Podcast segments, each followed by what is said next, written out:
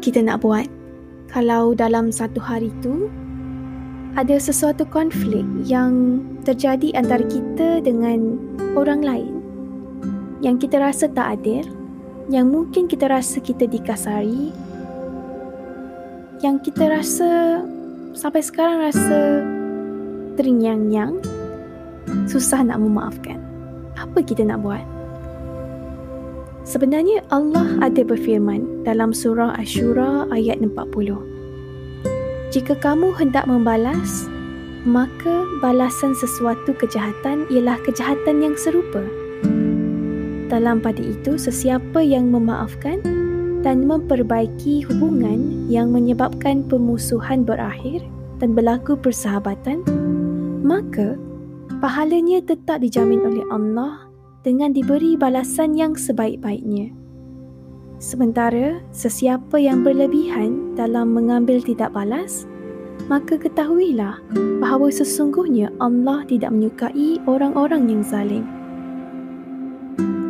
Kawan-kawan, sebenarnya dalam apa sahaja konflik yang terjadi antara kita dan orang lain, dengan manusia lain, kita sentiasa ada dua pilihan. Pertama, untuk balas dengan kejahatan, atau kedua, untuk balas dengan kebaikan.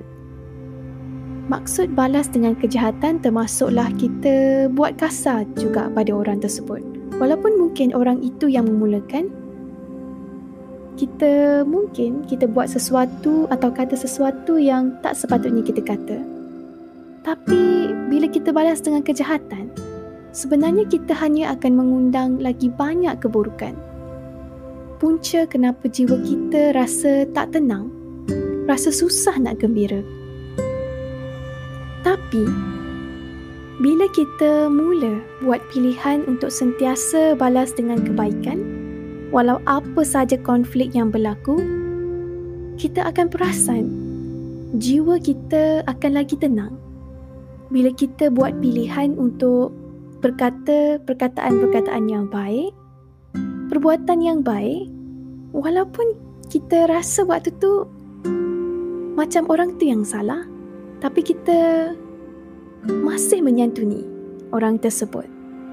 Sebab kita yakin bahawa kehidupan di dunia ini tidaklah sekecil interaksi kita dengan orang lain.